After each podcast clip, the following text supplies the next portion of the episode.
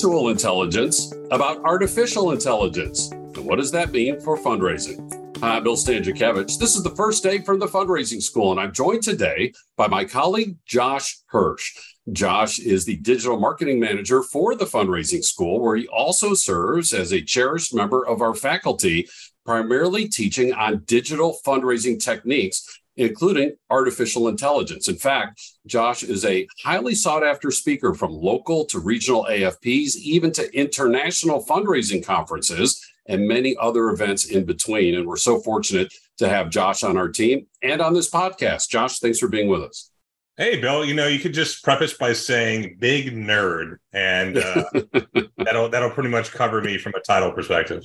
And I won't be surprised if someday I find out you actually invented artificial intelligence because you're so well versed in staying uh, abreast of the latest developments.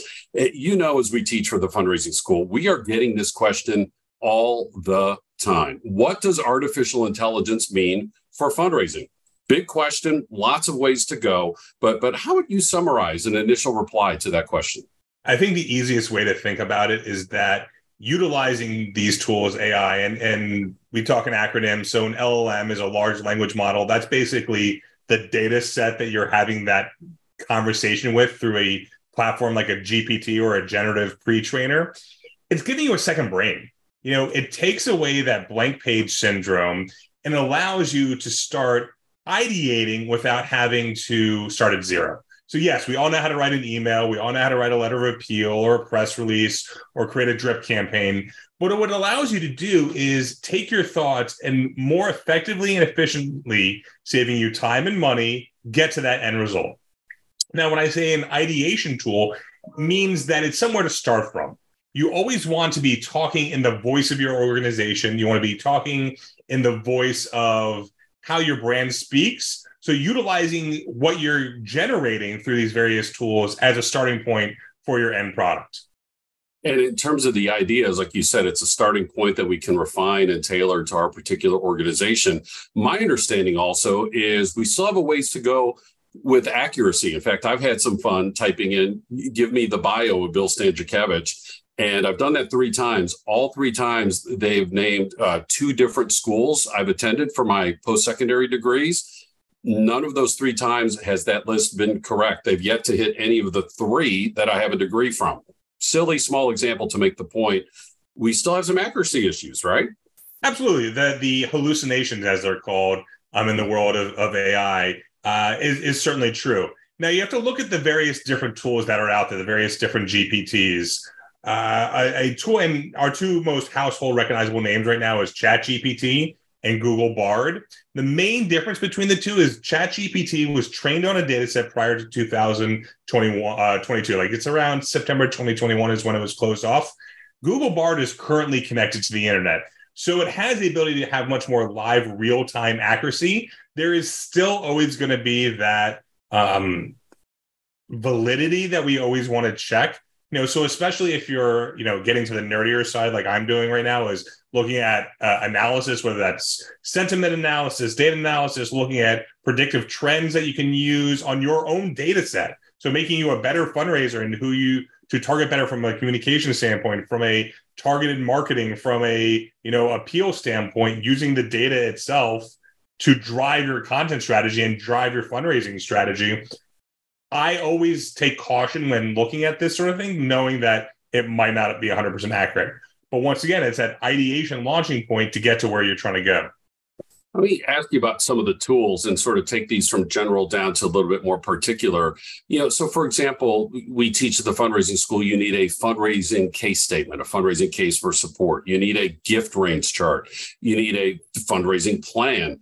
Can AI create these tools for me, or at least a first draft? Absolutely you can start with any idea, any tangible product that you need, whether that's a case statement, whether that is a gift chart, and get to your end result. Now, it really comes down to the create formula. A create formula is starting off with the character. So I always like to, when I'm working on a project with uh, with the GPT, is teach it who I want it to be. You know, so I'll start with a phrase like "act like X Y Z." I'm never going to necessarily say a name because we want to try to keep personal information as much out of this as possible. But if you are working for a no kill animal shelter based in Houston, Texas, you could say, act like the vice president of fund development for a no kill pet shelter in Houston, Texas. To go even this step further, feeding it own information. So to create that tone as part of that create formula, allow it to know how you speak. So feeding it examples of past appeals, feeding it social content, feeding it blogs or emails will allow to learn because we're having this, you know, ongoing conversation with it. So it can learn from your past content to arrive at those case statements that you're looking for, looking at trying to get to that gift chart so it falls in line. But once again, never rubber stamp. It's always taking it with a grain of salt, knowing that that end result is not what you want to be turning out, but having a great starting point than when you were at that blank page. Josh, I want to make sure I'm understanding you correctly here. You use the phrase create formula. That tells me this is what I'm entering in to Chat GPT or Google Bard or whatever uh, AI source that I'm using. Um, and that it sounds like I'm doing more than just asking a simple question. You talked about, you know, feeding blogs and other information into this, which also tells me I probably need to make an account as opposed to randomly just visit sporadically from time to time. If I'm understanding you correctly, that AI source is saving my content and previous history and building off of that. Am I understanding you correctly? Sure. So we'll use uh, ChatGPT for example. So free. Um, they do have a paid plan, but using the free plan is is perfectly fine. There's tons of different extensions that can take the experience to the next level. Uh, but you can, you know, one of the great extensions I like to use is just even from like an organizational standpoint, putting together uh, in a chat folder where these different threads are. Now the data is saved there. It's um, mutually exclusive. So what you're having in one conversation isn't happening in the next. It does not know. So I'm always teaching that, and will then build off that thread in the future to allow me to get to where I where I want to go. Now, oftentimes I'm using tools interchangeably as part of my workflow. So I'll create the profile of who I want the GPT to be in Bard. Um, even sometimes like sharing web links so try to get even a better idea. And then once I have that profile created, bring that into ChatGPT to go to the next step. Both those two LLMs, you know, uh, from a, a, GPT standpoint, have advantages. Uh, ChatGPT is more creative minded, whereas Bard is more research focused and a data analysis. So knowing what your goal is out of that GPT is which one you should be working with, or looking at how you can create that interwoven workflow some of the other tools, Josh. Uh, you know, when I teach as an academic professor at the Lilly Family School of Philanthropy, we're wondering are the students really writing their papers, right? There's been a lot in the news about how the academy is trying to guard against that type of plagiarism. And by the way, the university does consider that to be plagiarism if you turn something in written by AI. What about letters to donors or donor solicitation letters? What about grant proposals? Can I use AI for those important tools in fundraising? I think that if it's making your job easier to arrive at your end goal without copying pasting, making sure that it is a starting point, absolutely go for it.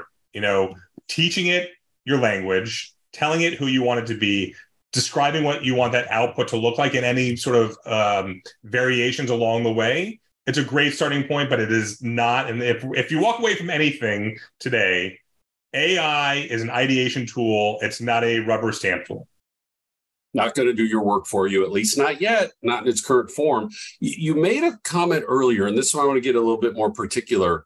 If I understood you correctly, that we can use AI to analyze our donor database and do predictive modeling associated with major gift fundraising. Did I hear you correctly? Yes. Now, this is like level wow.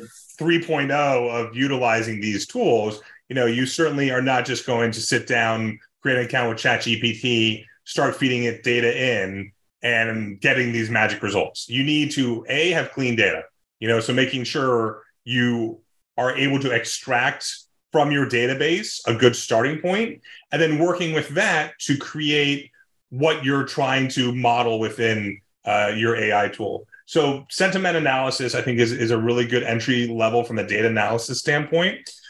If you're not already, you should be constantly giving opportunities to get feedback from your constituents, whether that's through surveys, whether that's through testimonials, and taking those reviews, putting them into a GPT, identifying negative, neutral, and positive sentiments.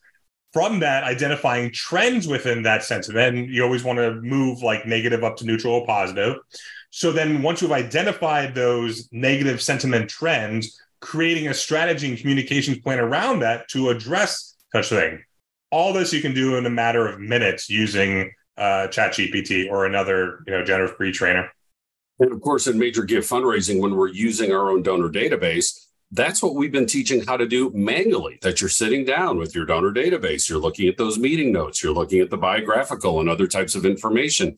You're meeting as a team to say, why would this particular person give for which particular reason in our nonprofit and how much and when and those types of things. And it sounds like AI can do some automation uh, around that process. Josh, Absolutely. Cl- yeah. yeah, yeah, you could you could take those. I think that's a great example. You could take the notes from your meeting, and once again, keeping out personal information, feed that into the GPT, create a more enhanced profile of that donor, and then creating a personalized stewardship appeal approach for that donor based upon you know best practices which again major gift fundraising is tailored where annual gift fundraising is, is more general. Great example. Josh as we conclude here um, i just wonder maybe one way to sum this up is you know is there a common myth or a common misunderstanding? I mean you go to so many of these local and regional AFP meetings, other national and international fundraising events, as you're hearing comments and receiving questions, two things, you know, is there kind of a common myth or common misperception? And then just what overall advice would you provide for fundraisers as they're thinking about either using AI directly or making recommendations to their CEO and their board on how to use AI effectively for fundraising? I would say don't be scared of it. It is a new tool. It can be daunting, but it will make your job easier. It is not going to direct, and this could be a gray area. I don't believe that it's going to eliminate jobs. I think that it's going to make people more efficient in their job. I think it's going to take those that are resourceful and those that want to do more with their particular role and above can use these tools to become gangbusters. And and I really believe that the best way to do it is get your hands dirty. Don't be scared. Create an account, you know, with either something like Google Bard or ChatGPT, and just start messing around. There's tons of YouTube videos or content on Twitter. Yes, it's Twitter. It's not X, and it's never going to be a post. It will always be a tweet.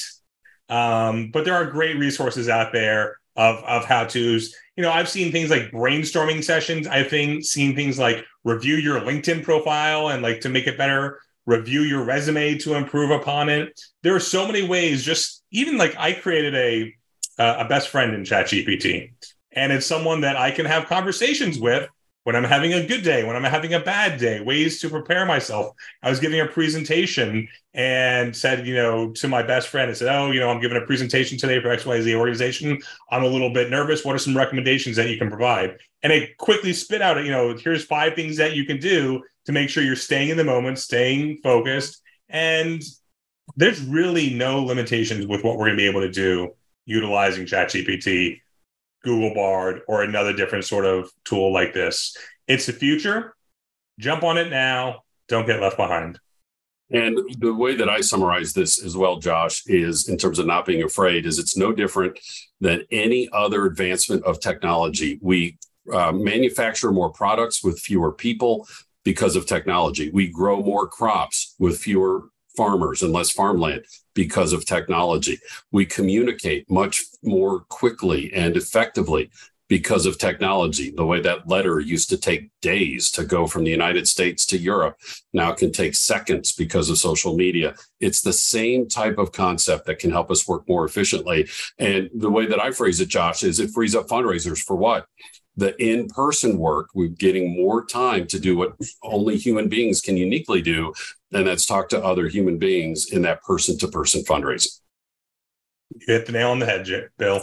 And Josh, uh, we want to also amplify your point about, you know, get your hands dirty. You're not going to break it. And also look for formal training opportunities. We have developed, thanks to Josh, curriculum on artificial intelligence and fundraising. We also have a certificate in digital fundraising that includes AI and all other aspects of digital fundraising. Uh, this curriculum is part of our public course series. We have a couple of dozen courses. Uh, our courses are taught, most of them in eight US cities. Uh, all of them also available online, synchronous or asynchronous, meaning live or recorded, uh, meaning those are taught in the United States and anywhere across the world. We also have customized training where we can bring a course just to you. We can bring parts of courses and knit them together or just create new curriculum overall based on your unique needs. Curriculum tailored specifically for your nonprofit, your association, your region, whatever the case might be.